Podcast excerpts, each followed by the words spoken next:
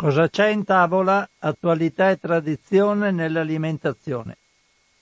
Un cordiale saluto, un augurio di buon pomeriggio a tutte le ascoltatrici e gli ascoltatori di Radio Cooperativa da Francesco Canova in questo giovedì cinque novembre duemilaventi. Inizia anche oggi in diretta la trasmissione Cosa c'è in tavola, che riguarda tematiche legate al mondo degli alimenti. Inizio come al solito citando alcuni richiami. Ce ne sono molti dello stesso tipo. Il primo è del ventisei ottobre, poi ne abbiamo uno del ventisette, uno del ventotto, uno del ventinove e uno del due novembre. Sono tutte tipologie diverse come marche, come marchi, però la, il prodotto è sempre lo stesso. Allora leggo il primo e dopo... Um, Non leggo tutti gli altri perché è inutile, insomma, sono marchi di tipo diverso, però il prodotto cui porre attenzione è sempre lo stesso. Il, sono tutti, eh, perlomeno il primo è a firma di Giulia Crepaldi, che sembra essere l'articolista che si interessa di queste tematiche nel sito il fatto alimentare punto it. E nel primo richiamo afferma che il Ministero della Salute ha diffuso un richiamo di numerosi lotti di semi di sesamo e di prodotti che li contengono, come musli, mix di, se- di semi e cereali, venduti con i marchi Fuchs, Happy Harvest, Allaldi, Pedon e Bondis. Tutti questi prodotti sono stati richiamati per la presenza di ossido di etilene oltre i limiti di legge. Come ho detto, ce ne sono molti, qui addirittura è citato maxi richiamo perché sono molti marchi, e successivamente nelle giornate delle quali vi ho citato le date prima, Eh, sono forse di marchi diversi. Adesso non vado a leggerli tutti perché sarebbe sempre la stessa cosa. Comunque ricordatevi che ci sono delle partite di lotti di semi di sesamo o di prodotti che li contengono che sono stati richiamati per presenza eccessiva di ossido di etilene. Altri due richiami invece che meritano attenzione perché sono di tipologia diversa sono uno del ventisei ottobre, vado allora a trovarlo, vediamo un po', eccolo qua. Il Ministero della Salute ha pubblicato gli avvisi di richiamo precauzionale di numerosi lotti di salamino Fuet Extra a marchio Artisàn per la sospetta presenza di salmonella. Anche qui sono molti lotti, c'è salamino Fuet Extra e Fuet con molteplici numeri di lotto, sono moltissimi, quindi non li leggo neanche queste, con tutte le scadenze collegate. Comunque sappiate che il prodotto interessato è un salamino Fuet Extra o Fuet a marchio Artisàn per sospetta presenza di salmonella. Andiamo a vedere l'ultimo richiamo, che è del due novembre duemilaventi ed è un richiamo che riguarda un formaggio brie. Il Ministero della Salute ha diffuso il richiamo di un lotto di brie cremoso con latte crudo a marchio Specialità del Casaro di Lidl per la presenza di Escherichia coli. Quindi il prodotto coinvolto è venduto in confezioni da circa cento grammi, numero di lotto è quattro zero tre, scadenza trentuno ottobre duemilaventi, quindi questo è già scaduto, ma io sapete con scadenze ravvicinate, leggo lo stesso perché sia mai che qualcuno l'ha ancora in frigorifero, quindi brie cremoso con latte crudo a marchio Specialità del Casaro, prodotto da Lidl. I richiami sono finiti. Dico subito scusatemi perché oggi farò la trasmissione un po' ridotta perché ho un problema, devo andare via prima, quindi finirò circa all'una e venti venticinque. Mi scuserete per questo. Allora, prima di leggere notizie che traggo dal sito il fatto alimentare punto it, volevo leggere invece una notizia che ho trovato su un numero di Internazionale, precisamente il milletrecentosettantotto del due ottobre duemilaventi.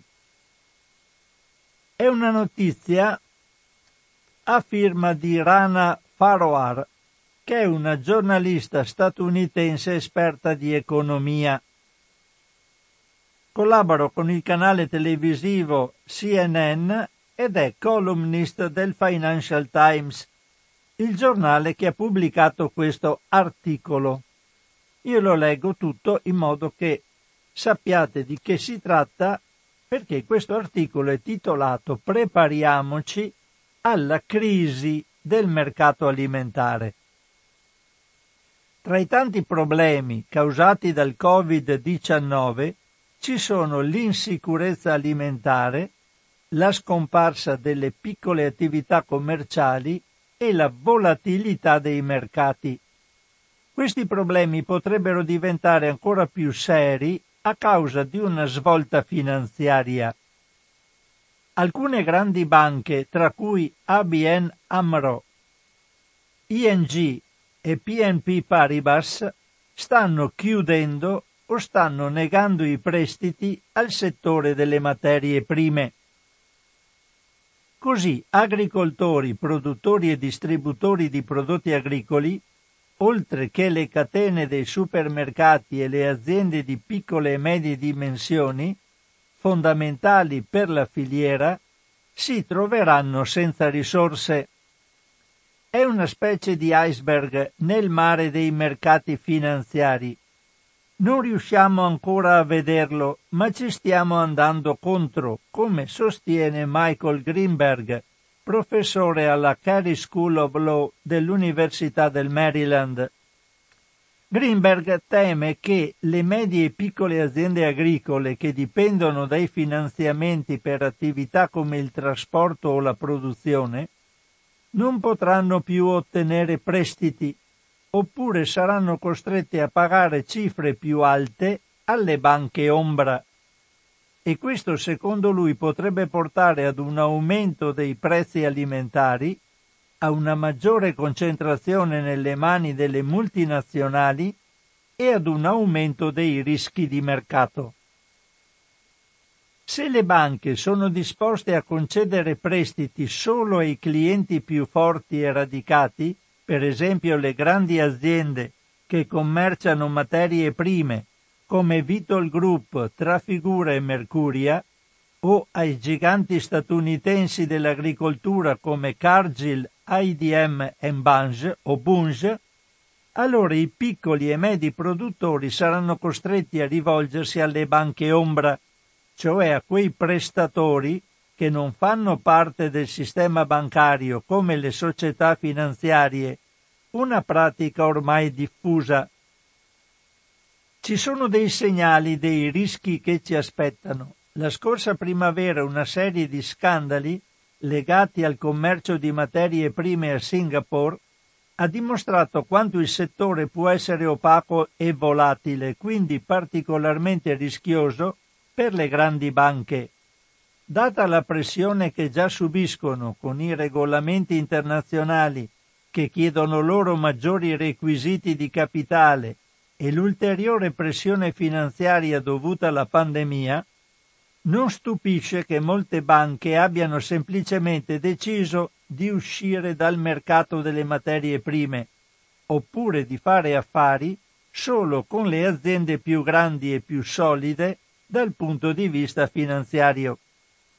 Questo conferma una tendenza che si sta rafforzando negli ultimi mesi. Le grandi aziende stanno diventando sempre più grandi.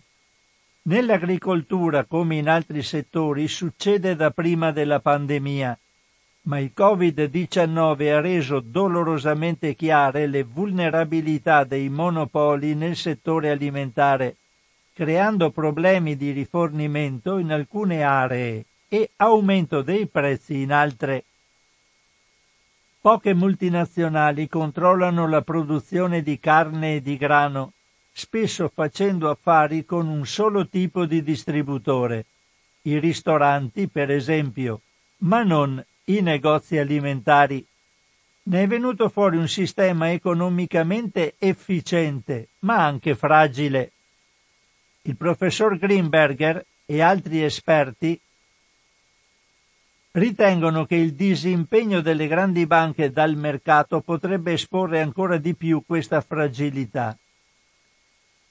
Il fallimento dei produttori agricoli più piccoli non avrebbe solo un effetto devastante per altre aziende, come quelle che si occupano di imballaggio, produzione o trasporto, ma il loro debito, in particolare se diventano la base di rischiosi titoli derivati, potrebbe trasformarsi in un problema per il mercato. Come minimo, l'aumento del costo delle attività di prestito per un'ampia fetta di produttori provocherà anche l'aumento dei prezzi alimentari. Non sarà una buona notizia per i tanti disoccupati che faticano ad arrivare alla fine del mese. Questo sottolinea un dato essenziale. Gli sconvolgimenti del prezzo delle materie prime non hanno conseguenze solo economiche, ma anche politiche. I disordini sociali, perfino le rivoluzioni, spesso cominciano quando si impenna il prezzo dei generi alimentari e del carburante. Il prezzo del pane è stato uno dei catalizzatori delle rivolte arabe del duemilaundici. Negli Stati Uniti l'aumento del costo del petrolio, cominciato quello stesso anno, ha portato ad audizioni al Senato, durante le quali si è discusso della crisi finanziaria del duemilaotto e delle rischiose attività intraprese dagli istituti di credito. Nell'ultimo decennio le grandi banche hanno fatto ottimi affari, nonostante le limitazioni che erano state imposte. Probabilmente lo stesso succederà alle grandi aziende del mercato alimentare. Altri però potrebbero non essere così fortunati. E questo è il parere di Rana Foroohar. Letto questo, vado a leggere altre notizie che adesso traggo sempre da il fatto alimentare punto it. Allora, una prima notizia riguarda un grano, un grano un po' di nicchia. Vado a prendere questa notizia che è del ventuno ottobre duemilaventi. E riguarda il grano Senatore Cappelli. L'articolo è a firma della redazione del Fatto Alimentare.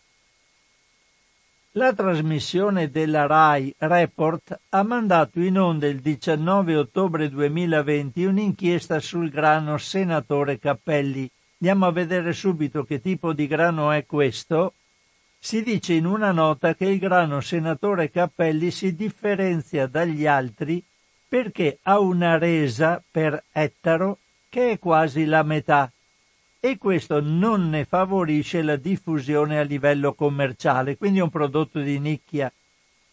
Ciò nonostante ci sono ormai diversi pastifici che hanno linee di prodotto che impiegano questo grano cento per cento italiano. Nel servizio di Report si parla anche di uno studio del Policlinico Gemelli di Roma sui benefici per le persone che, pur non essendo celiache, sono sensibili al glutine e manifestano disturbi intestinali. Questi disturbi migliorano dopo una dieta priva di glutine. I ricercatori del Policlinico Gemelli hanno condotto una ricerca sul campo per capire se il glutine o altri componenti del grano siano responsabili di questi sintomi. Lo scopo della ricerca era confrontare gli effetti del consumo di una pasta preparata con grano duro biologico, nel caso specifico senatore, la, la qualità Senatore Cappelli, con quelli di un prodotto ottenuto con del grano commerciale standard, in pazienti sensibili al glutine ma non celiaci. Abbiamo eseguito uno studio crossover rand- randomizzato in doppio cieco, precisa Maria Cristina Mele del Policlinico Gemelli, durato dodici settimane su quarantadue persone, età media quarantacinque anni, con una sensibilità al glutine diagnosticata. Un gruppo ha seguito una dieta per due settimane mangiando pasta di grano duro Senatore Cappelli, mentre il secondo ha mangiato pasta di grano commerciale per lo stesso periodo. Dopo la prova, le persone hanno fatto una dieta priva di glutine per due settimane per stabilizzare l'intestino. A questo punto ogni paziente è passato all'altro gruppo di trattamento e per due settimane ha seguito la dieta, quindi si sono scambiati i gruppi. Le persone che, pur non essendo celiache, sono sensibili al glutine, tollerano meglio la pasta preparata con grano Senatore Cappelli. Alla fine della prova, i pazienti che hanno mangiato la pasta preparata con grano duro Senatore Cappelli, biologica, hanno riportato punteggi complessivi più bassi per quanto riguarda i sintomi di sensibilità al glutine, gonfiore, distensione addominale, eruttazione, rispetto alla dieta che comprendeva la pasta di grano standard.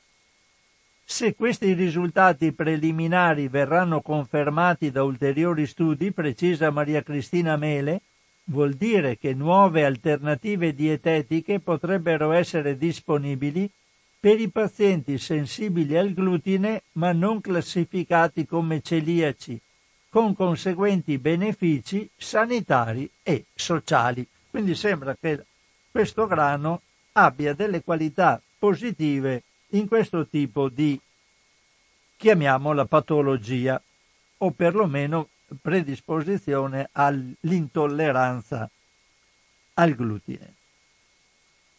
Andiamo a leggere adesso qualcosa relativamente all'acqua del rubinetto e al suo collegamento con i calcoli. Una notizia del ventidue ottobre duemilaventi, a firma della redazione del Fatto Alimentare.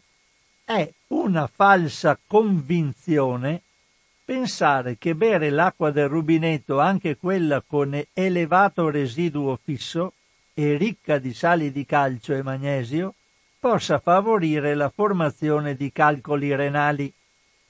Così si esprime l'Istituto Superiore di Sanità nelle pagine di I S S, I S S Salute. Sapete che questo sito l'ho già citato in precedenti puntate della nostra trasmissione. I S S Salute è un sito molto bello da andare a visitare perché porta molte notizie in ambito alimentare. Quindi, per smascherare una falsa credenza che assilla molti italiani sulla bontà dell'acqua fornita dall'acquedotto. La concentrazione di calcio presente nell'acqua potabile di casa non provoca un aumento di calcoli renali. Il consiglio molto diffuso di utilizzare acque leggere o moderatamente oligominerali in sostituzione dell'acqua del rubinetto per evitare la formazione di calcoli non è giustificato da evidenze scientifiche. È bene ricordare che la formazione dei calcoli, per lo più costituiti da ossalato di calcio, dipende in molti casi da una predisposizione individuale o familiare, in quanto il rischio è più elevato se ci sono in famiglia altre persone che ne soffrono. In caso di predisposizione è essenziale bere in abbondanza e di frequente nell'arco della giornata, senza per questo temere che il carbonato di calcio presente nell'acqua del rubinetto possa favorire la formazione di calcoli. È stato dimostrato che anche le acque minerali ricche di calcio sono utili nella prevenzione della calcolosi renale, mentre viceversa una dieta povera di calcio può aumentare il rischio di sviluppare questa patologia. Il calcio è un elemento essenziale per la nostra salute e la sua assunzione non va ridotta a meno che non sia un medico a prescriverlo. Per prevenire i calcoli renali, invece, ciò che conta di più è la quantità totale di liquidi che si assumono nell'arco della giornata, quantità che dovrà essere adeguata a consentire una corretta diluizione delle urine. Per questo motivo, in presenza di un'abbondante sudorazione, come avviene ad esempio nei mesi estivi o in caso di un'intensa attività fisica, la quantità di liquidi da assumere dovrà essere maggiore per compensare i liquidi persi, prevenire la concentrazione delle urine e quindi la formazione di calcoli. La diluizione e l'aumento del flusso dell'urina aiuta certamente a ridurre la formazione dei cristalli di sali, che vengono così più facilmente espulsi prima che le loro dimensioni possano essere tali da creare problemi al loro passaggio nelle vie urinarie. Ciò che mangiamo può contribuire anch'esso alla formazione di calcoli. Sono considerati fattori di rischio in particolare l'eccessivo consumo di sale, cloruro di sodio e di proteine animali. Una dieta equilibrata con poche proteine animali e a ridotto contenuto di sodio, ma a normale contenuto di calcio, svolge quindi un ruolo protettivo per l'organismo nei riguardi della calcolosi. Notizia. Due notizie che riguardano dei siti interessanti, perché ci sono, in uno c'è un sito, in un altro un'app da scaricare, che ci possono aiutare nella valutazione di ciò che mangiamo. Allora, intanto vi parlo dello zuccherometro. È una notizia del ventitré ottobre duemilaventi ed è a firma sempre della redazione del Fatto Alimentare. Il servizio di educazione nutrizionale Grana Padano, il settore del consorzio che promuove e diffonde i principi di un'alimentazione equilibrata, ha realizzato lo zuccherometro, uno strumento che consente di calcolare lo zucchero che ogni giorno si consuma. Si tratta di un sistema creato da nutrizionisti e pediatri, fruibile da smartphone, tablet o P C, e pensato per maschi e femmine dai due ai diciassette anni, quindi i ragazzi. L'utilizzo è piuttosto facile. Basta selezionare gli alimenti che si sono consumati, indicandone la quantità, e il programma somma gli zuccheri semplici, misurando sia lo zucchero naturalmente presente nell'alimento, sia quello aggiunto durante le lavorazioni dei prodotti da forno, dei gelati, creme, eccetera, come saccarosio e fruttosio. A questo punto viene esposta la somma dei cucchiaini di zucchero consumati in una giornata e confrontata con la quantità di zucchero che invece si dovrebbe assumere secondo i livelli di assunzione di riferimento per la popolazione italiana stilati dalla Società Italiana di Nutrizione Umana. A completare il servizio c'è la possibilità di scaricare gradu- gratuitamente un manuale in P D F che propone alimenti alternativi più salutari e con meno zucchero, comprese ricette semplici da fare in casa, oltre a note utili per conoscere meglio l'alimento e i limiti di consumo. forse in previsione delle feste natalizie, potrebbe rivelarsi uno strumento utile per genitori, pediatri e insegnanti per guidare i più giovani verso delle scelte alimentari più responsabili e sane. Qui in questo articolo, come dicevo, del ventitré ottobre duemilaventi del Fatto Quotidiano, c'è la possibilità di andare direttamente nel sito di Educazione Alimentare Grana Padano e arrivare direttamente al, allo zuccherometro e cominciare a fare i nostri i calcoli. Io sono andato eh, tramite P C, l'ho trovato, l'ho utilizzato, è una cosa abbastanza simpatica.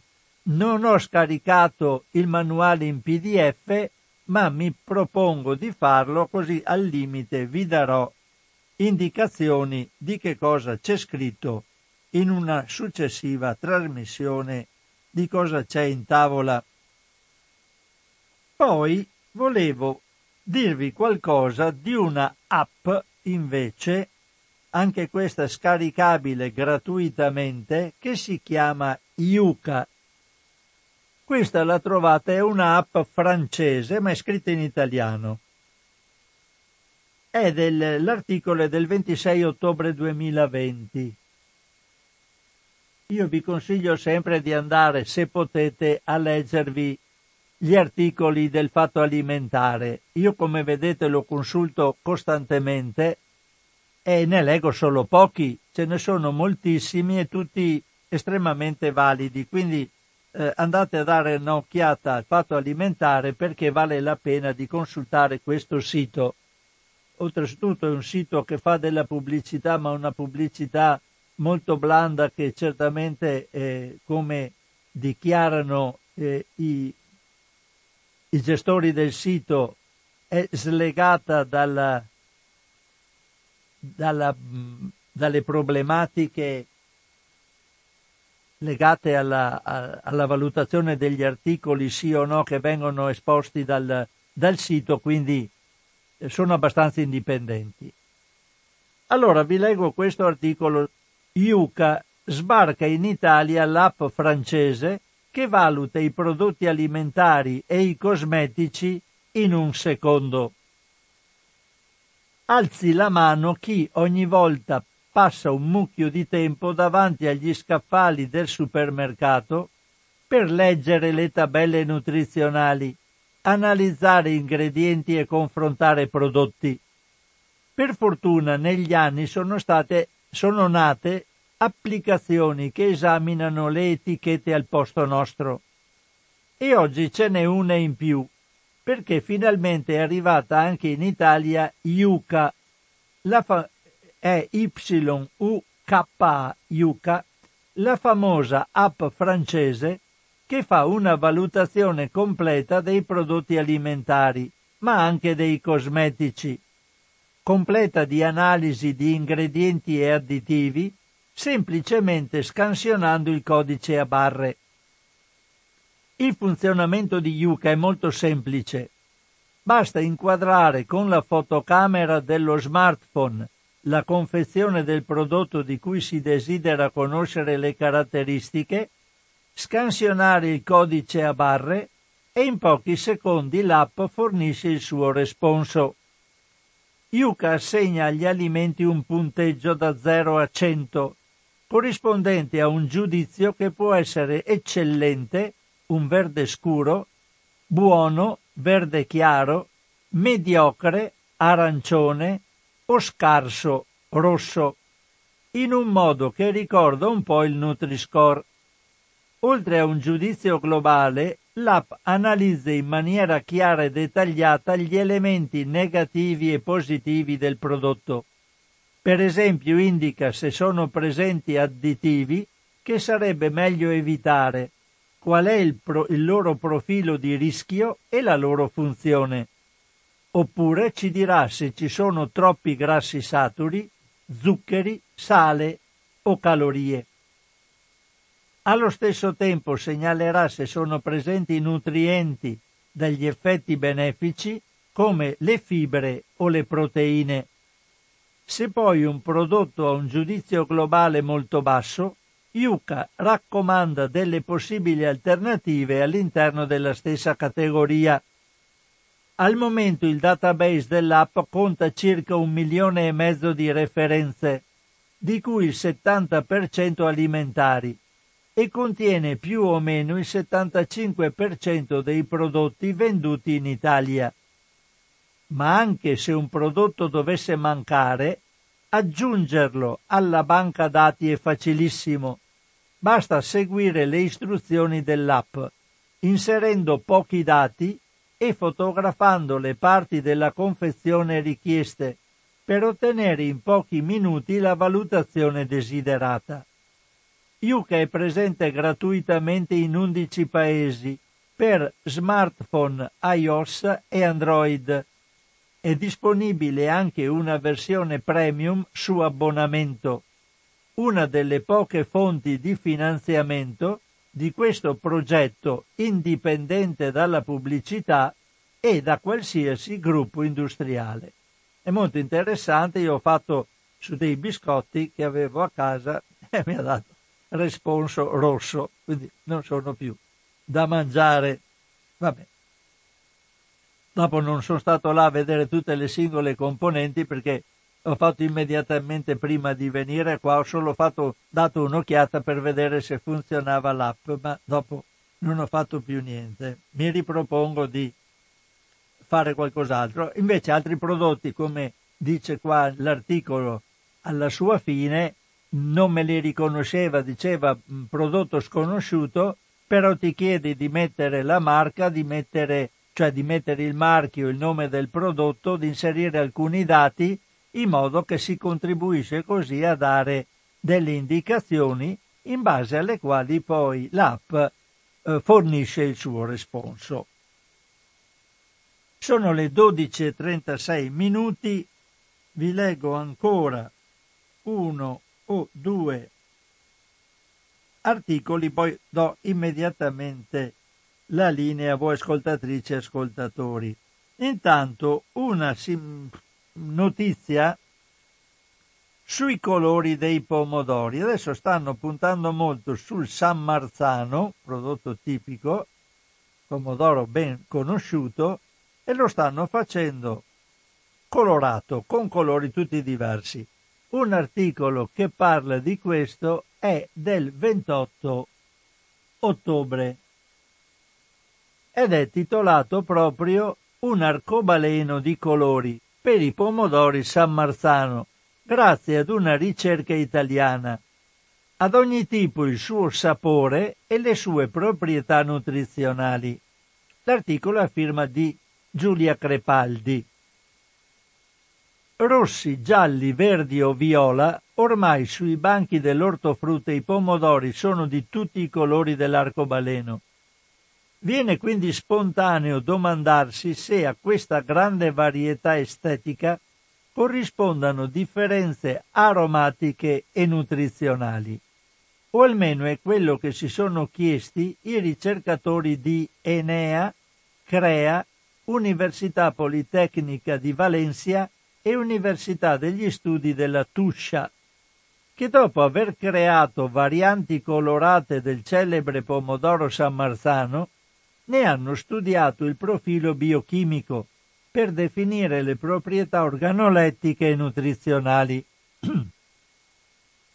Per prima cosa i ricercatori hanno inserito nel genoma del San Marzano alcune mutazioni note, impiegando tecniche tradizionali di incroci tra ibridi fino a ottenere il risultato desiderato, quindi non c'è niente di O G M. Hanno solo incrociato tipi diversi di pomodori sino a ottenere quelli che volevano loro colorati. Alla fine sono emerse diciotto linee di pomodori con mutazioni singole o multiple, dai colori che variano dal rosso brillante al viola scuro, descritte in un articolo pubblicato sulla rivista Scienza Orticolture. Da queste diciotto varianti di San Marzano, gli scienziati hanno selezionato tre mutazioni interessanti. Quella che rende i pomodori gialli, quella che produce una buccia trasparente e fa apparire il frutto di un rosso tendente al rosa, e quella che li fa diventare marroni. Le caratteristiche biochimiche di questi pomodori, poi, sono state confrontate con quelle del San Marzano originale e i risultati sono stati pubblicati su Metabolites. È stato possibile conferire ad ogni mutazione proprietà organolettiche e nutraceutiche più specifiche, spiega Gianfranco Diretto del laboratorio Biotecnologie Enea, autore del secondo studio. Così, ad esempio, le linee a bacca gialla, se da una parte perdono le qualità antiossidanti del licopene, dall'altra acquistano maggiori contenuti in alcuni aminoacidi, vitamine, xantofille e chinoni. Le linee a bacca marrone presentano clorofilla, che generalmente è assente nei frutti rossi, e maggiori concent- contenuti di zuccheri e vitamina E. Quelle a bacca viola presentano gli antociani, ma vediamoli nel dettaglio. Come molti già sanno, il colore rosso brillante dei pomodori è largamente dovuto alla presenza del licopene, un carotenoide dalle proprietà antiossidanti. Ma se una mutazione blocca la via di sintesi di questi composti, le bacche, tecnicamente i frutti del pomodoro sono bacche, diventano gialle. I ricercatori però hanno scoperto che, forse per compensare i livelli ridotti di carotenoidi, questi pomodori contengono altri composti benefici, xantofille, chinoni, alcuni aminoacidi e la vitamina del gruppo B, nicotinammide, in quantità superiori rispetto al classico San Marzano.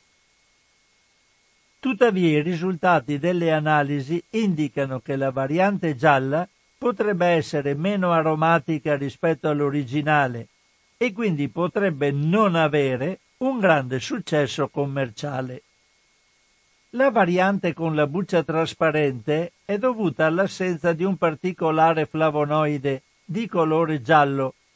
Provando a sbucciare un pomodoro si nota come la pellicina che lo ricopre, guardata in controluce, in realtà tende al giallo.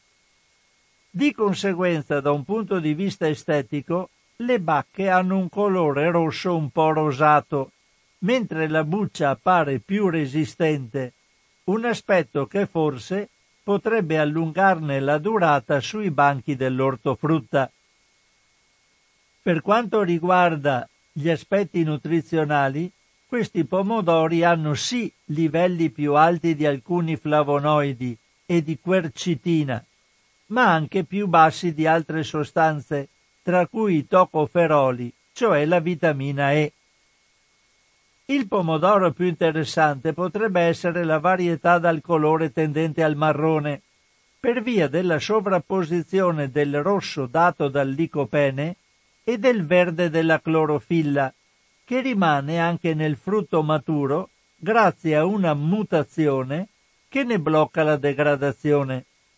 Da un punto di vista nutrizionale, questi pomodori presentano caratteristiche degne di nota, grazie alla presenza della clorofilla, antinfiammatoria, antimutagena e anticancerogena, e di livelli più elevati di tocoferoli rispetto al San Marzano originale.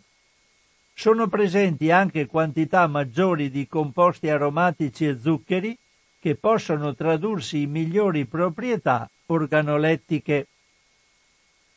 Questi risultati, spiega Andrea Mazzuccato dell'Università della Tuscia di Viterbo, saranno utilizzati per future ricerche, nelle quali anche attraverso l'uso di tecnologie innovative di ingegneria genetica, quali il genome editing, con queste caratteristiche potranno essere generati in diverse varietà di pomodoro in modo più rapido e sicuro rispetto ai classici programmi di miglioramento genetico.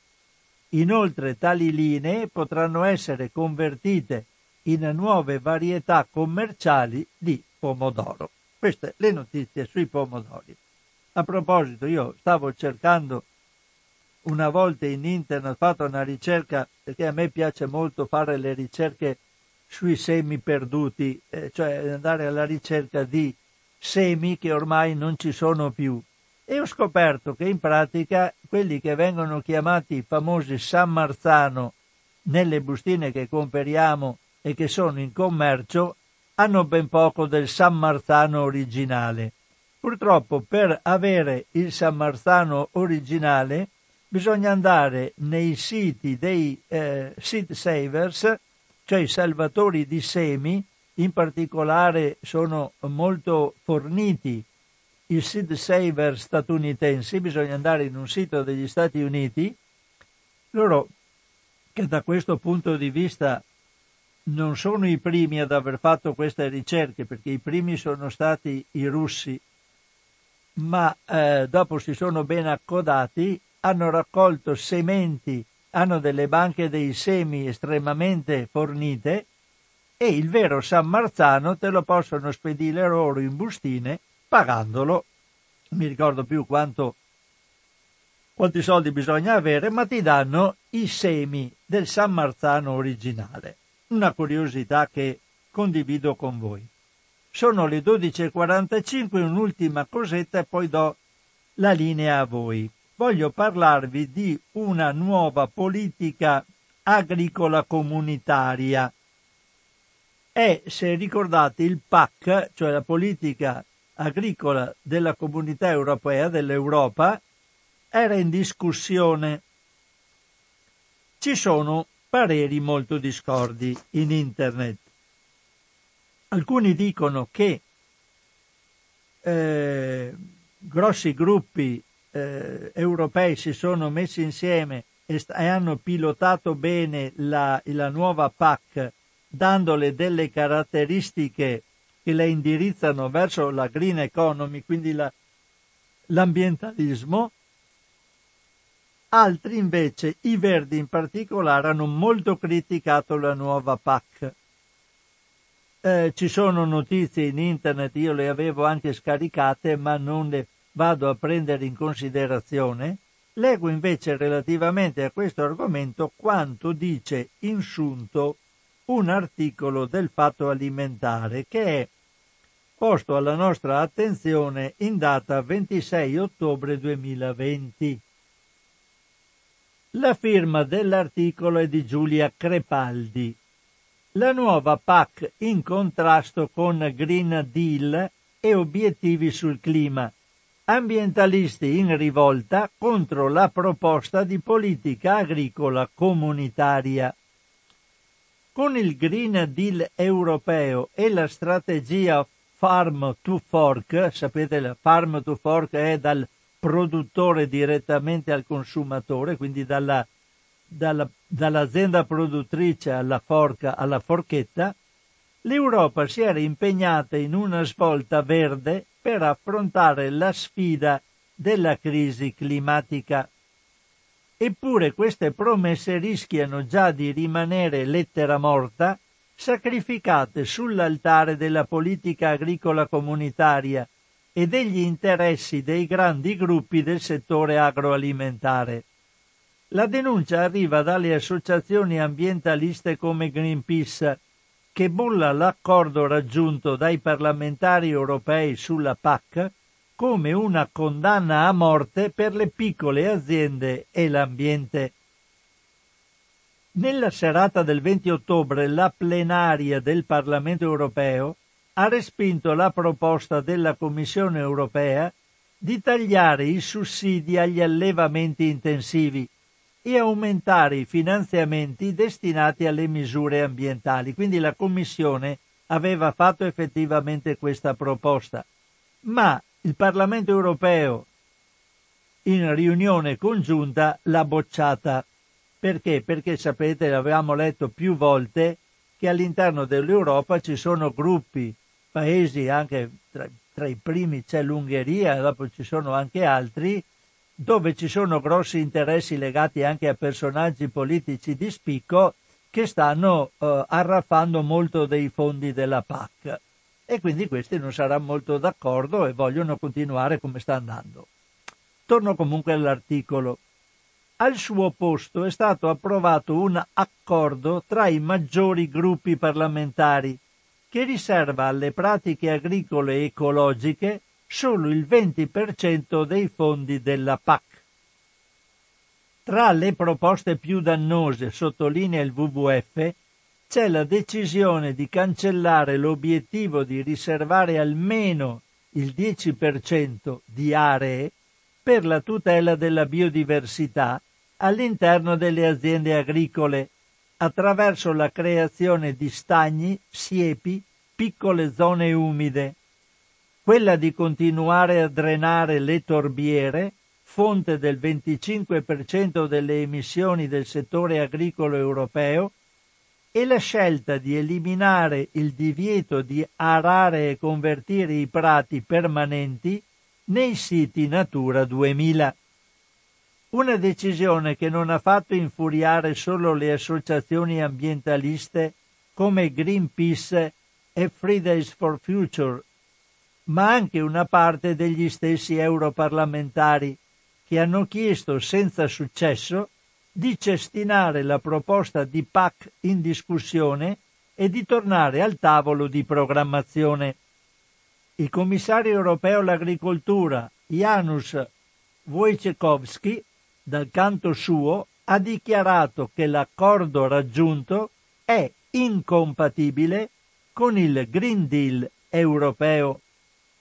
Quella che doveva essere l'occasione storica per promuovere la riconversione ecologica di un settore che ha livelli di produzione insostenibili per l'ambiente ed è spesso anche poco remunerativo per tanti agricoltori italiani, scrive Greenpeace, è diventata l'ennesima riprova del potere delle lobbies, dell'agricoltura industriale e della proprietà, che hanno i loro interessi sulla salute di persone e ambiente. Il comunicato prosegue ricordando come negli ultimi sessanta anni la politica agricola europea sia stata totalmente cieca rispetto all'impatto dell'agricoltura sull'ambiente, e con questa decisione il Parlamento europeo non fa altro che continuare volontariamente in questa direzione, ignorando gli avvertimenti della scienza sulla necessità di invertire rotta per affrontare la crisi climatica. Se andate in internet troverete dei, eh, dei siti legati a, a, al gruppo Fridays for Future, che sono i ragazzi che si, non solo ragazzi, che si stanno battendo i famosi venerdì per la per il futuro, quelli che stanno facendo le lotte con Greta Thunberg, ed hanno dei siti nei quali si possono fare delle rimostranze, sono molto più circostanziati di questo articolo, che è un articolo abbastanza sintetico, da, dicono i perché ci sono le problematiche in questo P A C e invitano chi legge il sito a, dare, eh, a fare interventi su sui parlamentari in modo da far cambiare loro parere. Finisco qua con la lettura, vi do immediatamente la linea, ricordando che siete all'ascolto di Radio Cooperativa. Ecco qua, già una prima telefonata che volentieri metto in onda. Pronto? Pronto Franci, sono Gianluigi da Refrontolo. Ciao Gianluigi, ti sento bassino comunque. Bassino, no, no, no, no, vai, vai, vai. No, no, no, no, no, avevo messo io male la cuffia male perché la è, è, un, è un volume troppo alto. Okay. No, no, vai, vai. Intanto vai. Grazie delle letture, perché ci sarebbe da discutere tre mesi. Eh, immagino. Allora, niente, d'accordo con te che la P A C duemilaventi duemilaventiquattro è una vergogna approvata dal Parlamento europeo, dove tu lo sai benissimo, che ne ho accennato altre volte, ci sono quattordicimila lobbisti che circuiscono i nostri carissimi parlamentari lì, che votano secondo gli interessi dei più grossi, quindi sul farm to fork, sulla biodiversità, eccetera, a questi non gliene frega niente, è sempre il problema finanziario della produzione della quantità, indipendentemente dalla qualità, e quindi ci stiamo ammalando sempre di più, e questo è il dramma. Il dramma è che l'economia di rapina sta ancora vincendo. Come ha detto Warren Buffett, no? La lotta di classe c'è e l'abbiamo vinta noi. Esatto, hanno detto proprio così. Eh sì, purtroppo. No, volevo però intervenire sull'altra lettura bella che hai fatto, sull'acqua di rubinetto, sui calcoli, su questa roba qua. Il problema è che noi abbiamo abbandonato, io avevo speranze con i cinque Stelle, di cui la prima stella era l'acqua, no? La placqua, e purtroppo hanno abbandonato tutte queste robe qua. Non solo la manutenzione degli acquedotti, dove ci sarebbero miliardi da spendere, adesso c'è qualche po' di attenzione, perché, ma soprattutto sul discorso della, eh, della propaganda sull'utilizzo dell'acqua di rubinetto. Cioè noi abbiamo lasciato, il nostro governo vergognosamente ha lasciato alle case degli imbottigliatori dell'acqua il monopolio della pubblicità sull'acqua. Cioè questi vendono ormai l'acqua come medicina, è una cosa è vergognosa questa, non come elemento di vita, come medicina, quindi la fanno pagare da cinquecento a mille volte più dell'acqua di rubinetto. Qui la gente non, non le sa ste robe qua. Non danno nulla all'erario, niente. Non zero. Danno niente, pagano delle tasse di emun- eh, emun- emunzione, si dice, di, di sì, sfruttamento sì. delle falde, eh, pochissimo. Sì. Ma appunto sul discorso della qualità bisognerebbe fare propaganda sulla qualità dell'acqua di rubinetto, perché viene continuamente monitorata, valutata, eccetera. Non solo, ma se c'è qualche pozzo che per esempio è inquinato, come succede qui nella zona del Prosecco, perché butta via migliaia di tonnellate e i pozzi si inquinano, su questo non ci piove e dobbiamo andare a prendere l'acqua dalla, da, dallo Schievenin che cade, che viene giù dal Grappa. È terribile questa situazione, quindi devastiamo i pozzi locali e andiamo a prendere l'acqua lontana, no? Ecco, questo è un grosso problema, manca la pubblicità e l'impegno sulla qualità dell'acqua di rubinetto, che sarà il grosso problema del futuro, che avremo anche qui a livello locale, perché lo sappiamo, lo, lo dici sempre anche tu, i ghiacciai si stanno estinguendo, la pioggia in montagna diventa potente e non sistematica, e quindi c'è tutta una situazione che bisognerebbe completamente rivedere. In sostanza le priorità vere non sono più priorità, si parla solo di soldi, si parla solo di guadagni, si parla solo di profitti, e chissà dove riusciremo a, ad andare. Speriamo che qualcuno e, e le persone si sveglino, insomma, perché quando non hanno più soldi neanche per comprare l'acqua delle bottiglie dal supermercato, qualcosa succede. E poi è l'oro del futuro, è l'acqua, la stanno... è stanno... Ho comprato proprio stamattina due bei libri sugli acquedotti romani, sulla loro progettazione, eccetera. I, i, i romani facevano i loro campi dove c'era l'acqua, e la prima cosa che facevano era si vive solo, e pensavano si vive solo dove c'è l'acqua, e, e, e gli acquedotti che sono rimasti lo, lo dimostrano. Insomma, è una, era una grande civiltà, anche se ha rapinato mezzo mondo. Ti ringrazio delle letture e ti saluto. Ciao Leon Giuligi, ciao, ciao carissimo. Grazie a te. Eh sì, quanti interessi ci sono nell'acqua e come la stanno adesso a livello economico, stanno cercando di accaparrarla, ormai stanno un po' abbandonando le, le, i fossili, ma l'acqua è diventata l'oro del futuro, e lì ci sono i grossi interessi eh, che stanno... Ma andremo a vedere. Allora, vado, se non ci sono telefonate, metto un'altra... Metto in, dico un'altra cosa legata al prezzo... No, c'è una telefonata. Pronto? Pronto? Chi parla? Radio Cooperativa. Ah, scusi. No, nessun problema. Allora, eh, andiamo a vedere questo prezzo... No, c'è un'altra telefonata. Pronto? Francesco, ciao, parla Marco. Ciao Marco. Sono io che ti interrompo. Vai, vai, vai. Allora, io vai. Quando ascolto te e, e, e Gianluigi... Eh, Eh, c'ho solo da imparare, però io vorrei dire una cosa che magari a, a chi ti sta ascoltando, sta ascoltando la trasmissione, è bene ripeterla, perché eh, c'è molta ingenuità, perché eh, a volte eh, non credo che chi ci ascolta sia ingenuo, però magari qualcuno dice ma ste lobby che riescono a convincere i politici, ovviamente non li convincono gratuitamente, in cambio danno a questi politici qualcosa. Eh, vorrei soffermare che poi dietro a, per avere il voto ovviamente basta avere la maggioranza, e quindi si assicurano questo, oltre che nel Parlamento europeo, anche nei vari stati, e, e anche col glifosato mi sembra che ultimamente insomma sia successo la stessa cosa, eh, non, non l'hanno tolto, poi ci sono altri mille pesticidi che, che, che insomma sono pericolosi quanto quello.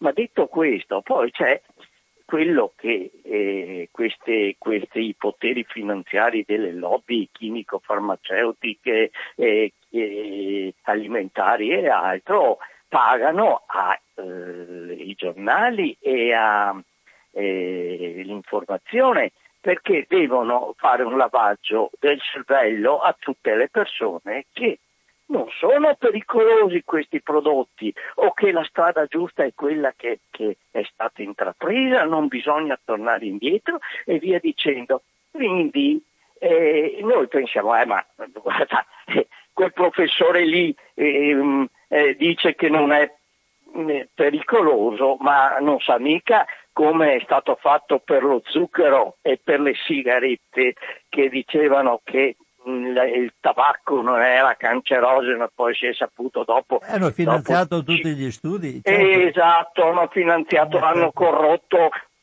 fiore di, di, di, di, di, di, di mh, professori e, e, e medici e, di tutto e di più, e, e così anche per lo zucchero, che dicevano eh, eh, quello è il sistema, il sistema è far credere alla gente che eh, ciò che eh, viene detto da certe, dalla, dalla scienza, ma la scienza sarebbe giusta se non ci fosse l'uomo che, che la, la, la, la, la, la, non mi viene la parola, insomma, la, la, la, la porta dalla parte della sua convenienza in tasca. Ecco, questo io volevo dire, non ho niente da aggiungere ovviamente, ma vorrei far riflettere alla gente di queste cose, perché così è anche nella politica. Tutte le cose. In molti, in molti ambiti la cosa è uguale. Eh, esatto, perché noi parli, tu parli di cibo, ma eh, se lo rapportiamo a, alla sanità, se lo rapportiamo, guardiamo bene, mh, queste persone, ma io non parlo solo dell'Italia, ma parlo in generale, queste persone fanno gli interessi del popolo o cercano invece gli interessi di, di partito, la rielezione? Perché mi sembra che progetti a lungo termine, e qui parlo in generale, non ce ne siano mai stati da, da, da, da cinquanta anni a sta parte, se non di più. Voglio dire, hanno sempre pensato a avere uh, che se dovessero riandare alle elezioni avere il proprio, ma non hanno mai pensato che la programmazione del lavoro, della sanità, hanno fatto solo debiti, debiti e, e come sono finiti? In armamenti, in altre cose. Scusa se ne vado. No, ma no, ma i, i debiti chiamano debiti. Eh, eh, eh sì, poi eh. I debiti non li hanno fatti per farci star meglio noi, per indebitare, e dopo alla fine chi paga Pantalone, che siamo sempre noi altri. Eh, scusa se, no, no, se la mia divagazione, vai, vai, eh, ti saluto e, e ti ascolto sempre. Ti ripeto volentieri perché dice cose molto interessanti. Grazie, ciao Marco, ciao, Francesco, ciao, buona ciao giornata. Marco, ciao. Eh, ma è tutto collegato, è tutto collegato. È difficile fare un discorso settoriale rimanendo slegato dagli altri discorsi, perché è tutto collegato. Allora, comunque, vado a vedere questo, leggo questo articolo sul, sul prezzo minimo per l'alcol. È uno studio canadese. No, ma c'è una telefonata, pronto? Sì, buongiorno, Francesco, sono Pier Giorgio. Ciao Pier Giorgio. Allora, avrei una storiellina da raccontare, premettendo che mi è venuto in mente il proverbio che dice contadino, scarpa grossa e cervello fino. Ma questo andava bene, che so, forse in altri tempi, perché io dei parenti verso conserve, i quali, lavorando molto con fatica e amore alla terra, hanno comperato quasi un centinaio di ettari.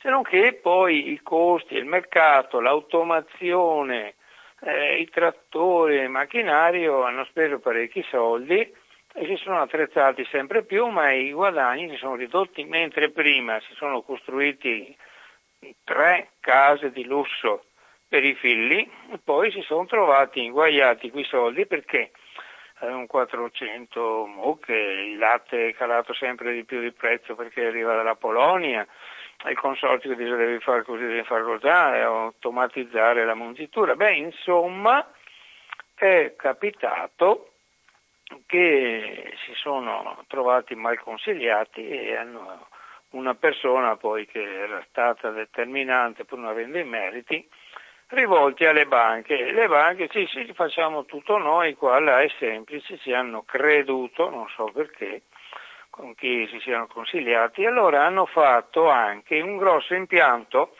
perché era sorta una polemica per l'odore del letame. Allora adesso facciamo energia elettrica, allora ehm, grande superficie, eh, macchinario, ma veramente impressionante, perché poi deve esserci il sistema antincendio, deve esserci ehm, le telecamere in diretta, sorveglianza continua, i uh-huh. controlli dell'ARPA, una cosa incredibile. Sono trovati che, che prima guadagnavano poco e poi sempre meno anche con quell'impianto lì.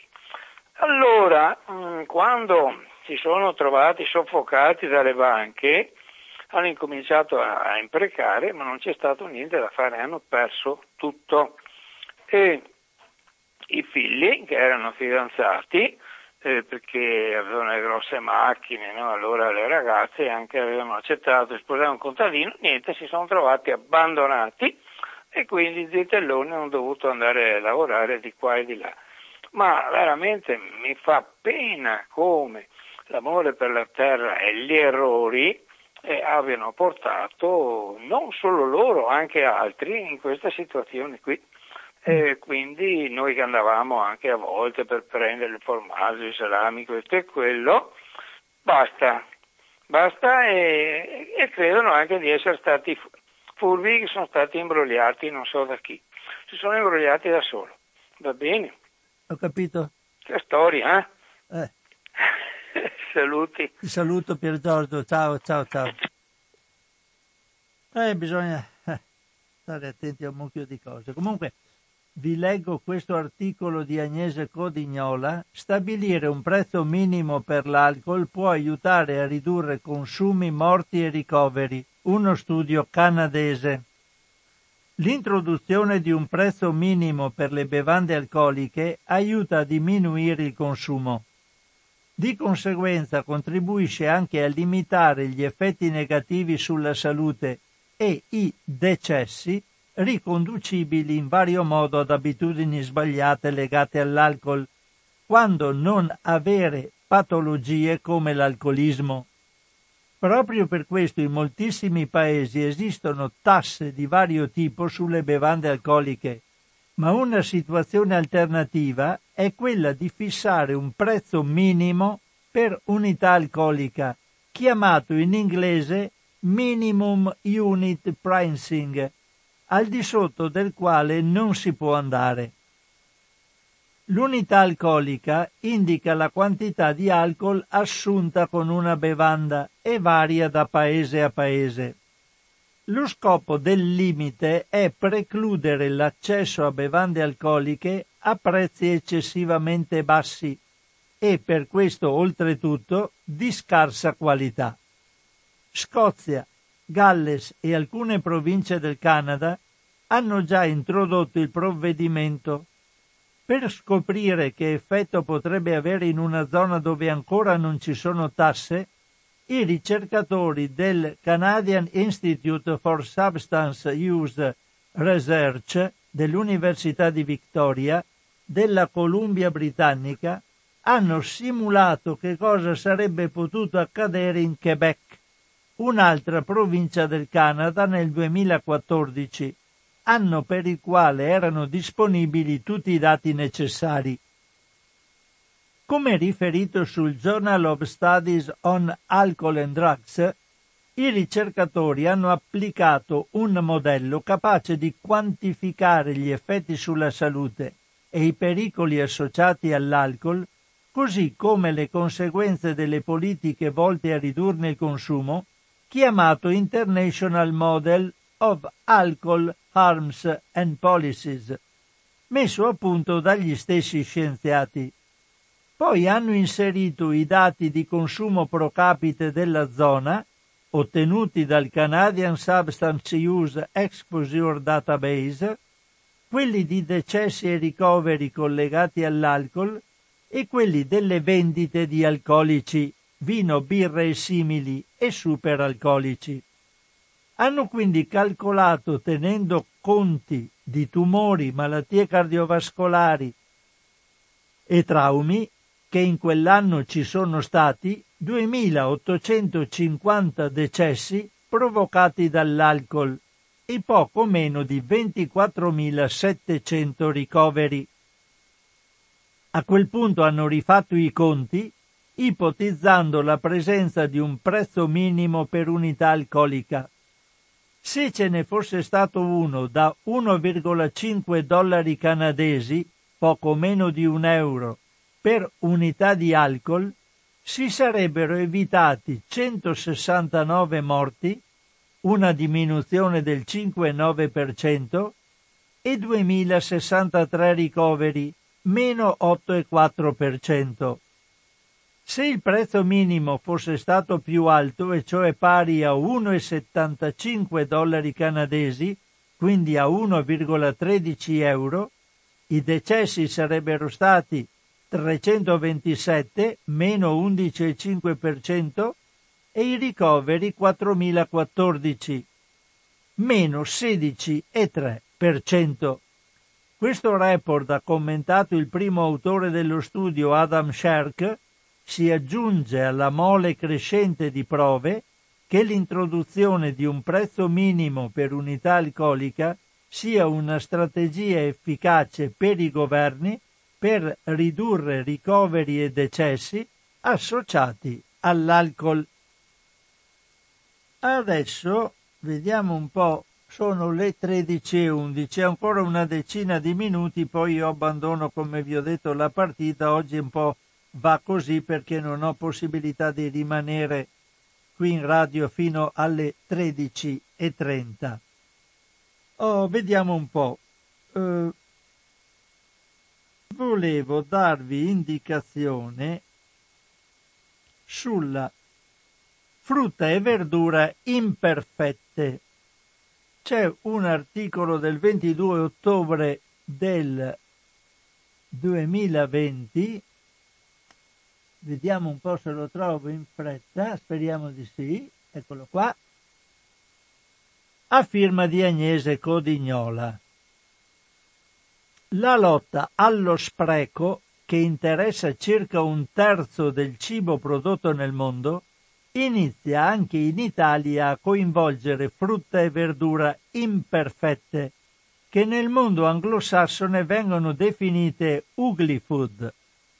Si tratta di un quantitativo enorme di vegetali ottimi dal punto di vista nutrizionale, ma non adatti alla grande distribuzione perché irregolari o fuori calibro rispetto a quanto imposto da alcuni regolamenti, e per questo quasi sempre buttati via direttamente dai produttori o, nelle situazioni migliori, utilizzati per alcuni mangimi animali. Da qualche anno però in diversi paesi è nato il movimento dell'ugly food, che ha lo scopo di valorizzare anche questi frutti e ortaggi, evitando loro di finire in discarica e, anzi, raccogliendoli alla fonte, inserendoli nel mercato, soprattutto quello locale, a prezzi convenienti e facendoli anche diventare veicolo di una diversa consapevolezza del consumatore, come racconta il Sole ventiquattro Ore. Due tra le esperienze più interessanti sono in corso a Milano, dove la start-up Bella Dentro, attiva da due anni, dopo aver percorso tutta la città con un'ape car, con la quale sono state vendute e quindi salvate ventisei tonnellate di prodotti in un anno, sta per inaugurare il suo negozio in zona Cagliazzo, in via Piranesi, e dare via all'e-commerce tramite il suo sito. Bella Dentro, fondata da due giovani imprenditori, Luca Bolognesi e Camilla Archi, raccoglie l'ortofrutta dalle cascine lombarde e soprattutto faentine, e la fa confezionare dall'Officina Cooperativa Sociale di Codogno, dove lavorano molti ragazzi autistici e con deficit cognitivi, che diventano così protagonisti di un circuito virtuoso, come raccontato sulla fa- pagina Facebook della startup. La frutta salvata viene venduta, oltre che per strada, anche a ristoranti e gruppi di acquisto solidale. Nel settembre duemilaventi, poi, Bella Dentro ha ricevuto un riconoscimento importante, la menzione d'onore del premio Compasso d'Oro, uno dei più importanti premi internazionali di design assegnato ogni anno dall'ADI, Associazione per il Disegno Industriale, come progetto di eccellenza nel food design, per lo stile che Bella Dentro utilizza per promuovere le sue iniziative. Ma oltre a Bella Dentro, a Milano opera anche Babaco Market, un servizio di consegne antispreco lanciato dal fondatore di My Foodie, Francesco Giberti. Nei primi tre mesi di attività, Babaco ha salvato cinque virgola cinque tonnellate di ortofrutta imperfetta, con un risparmio medio del trenta per cento rispetto al costo al dettaglio. Infine sembra che anche la distribuzione più ampia inizi ad accorgersi delle potenzialità del mercato del cibo brutto.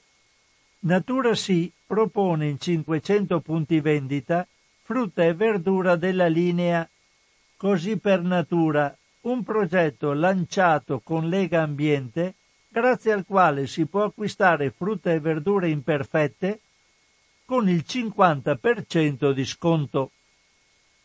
Le prime aziende a vendere prodotti ortofrutticoli brutti e imperfetti, tra le quali Misfits Market, la Imperfect Produce e la Hungry Harvest, sono nate negli Stati Uniti qualche anno fa e il loro successo è stato immediato, anche grazie alle riduzioni di prezzo simili a quelle che si vedono in Italia, dell'ordine del trenta-cinquanta per cento.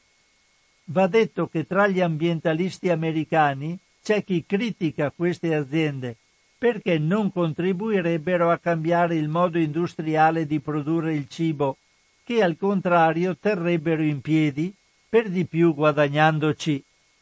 Tuttavia fanno notare in molti, in attesa che il sistema cambi, start-up e aziende di questo tipo rimettono sul mercato tonnellate di cibo a elevato valore nutrizionale che andrebbero perdute, aiutando i piccoli produttori a sopravvivere grazie a ciò che guadagnano con gli scarti. Con i profitti questi stessi agricoltori, non di rado in difficoltà economiche, possono invece investire e creare lavoro, facendo upcycling. Tutti questi termini inglesi non posso sopportarli, comunque questo è il termine usato per definire il processo attraverso cui, oltre a non sprecare, si restituisce qualcosa che, che ha un livello, un valore superiore a quello del materiale di origine, grazie a frutta e verdure imperfette. In pratica sto upcycling non sarebbe che altro: io prendo del, una, un frutto, lo vendo e in più vendendolo riesco anche a creare lavoro, quindi ho una, un valore superiore a quello del materiale che ha originato tutto il processo. Ecco qua, questo è l'articolo di Agnese Codignola. Eh, con questa, questa la considero l'ultima notizia, sono le tredici e diciannove minuti in questo momento, ma eh, smetto qui la trasmissione perché, come ho detto prima, ho un problema che devo risolvere e quindi devo andare da un'altra parte. Eh, vi do appuntamento tra una quindicina di giorni. Ringrazio tutti quelli che sono intervenuti e hanno ascoltato questa trasmissione, eh, dandovi comunque notizia, come di consueto, che la trasmissione che state ascoltando la troverete nel sito di Radio Cooperativa, il w w w punto radio cooperativa punto org, nel settore dei podcast. Entrando nel sito aprite La, il, il settore dell'archivio e lì trovate le sottocartelle in tavola e quella del, di queste trasmissioni, e lì potete risentirle o scaricarle. Se siete all'interno del sito, come di consueto, vi invito a dare un'occhiata anche alle, al settore del sito che riguarda le possibilità di dare contributi a Radio Cooperativa, in modo da poterci in qualche modo sostenere in questo nostro impegno, che speriamo sia utile, di tipo informativo e culturale. Un caro saluto a tutti, una risentirci da Francesco Canova.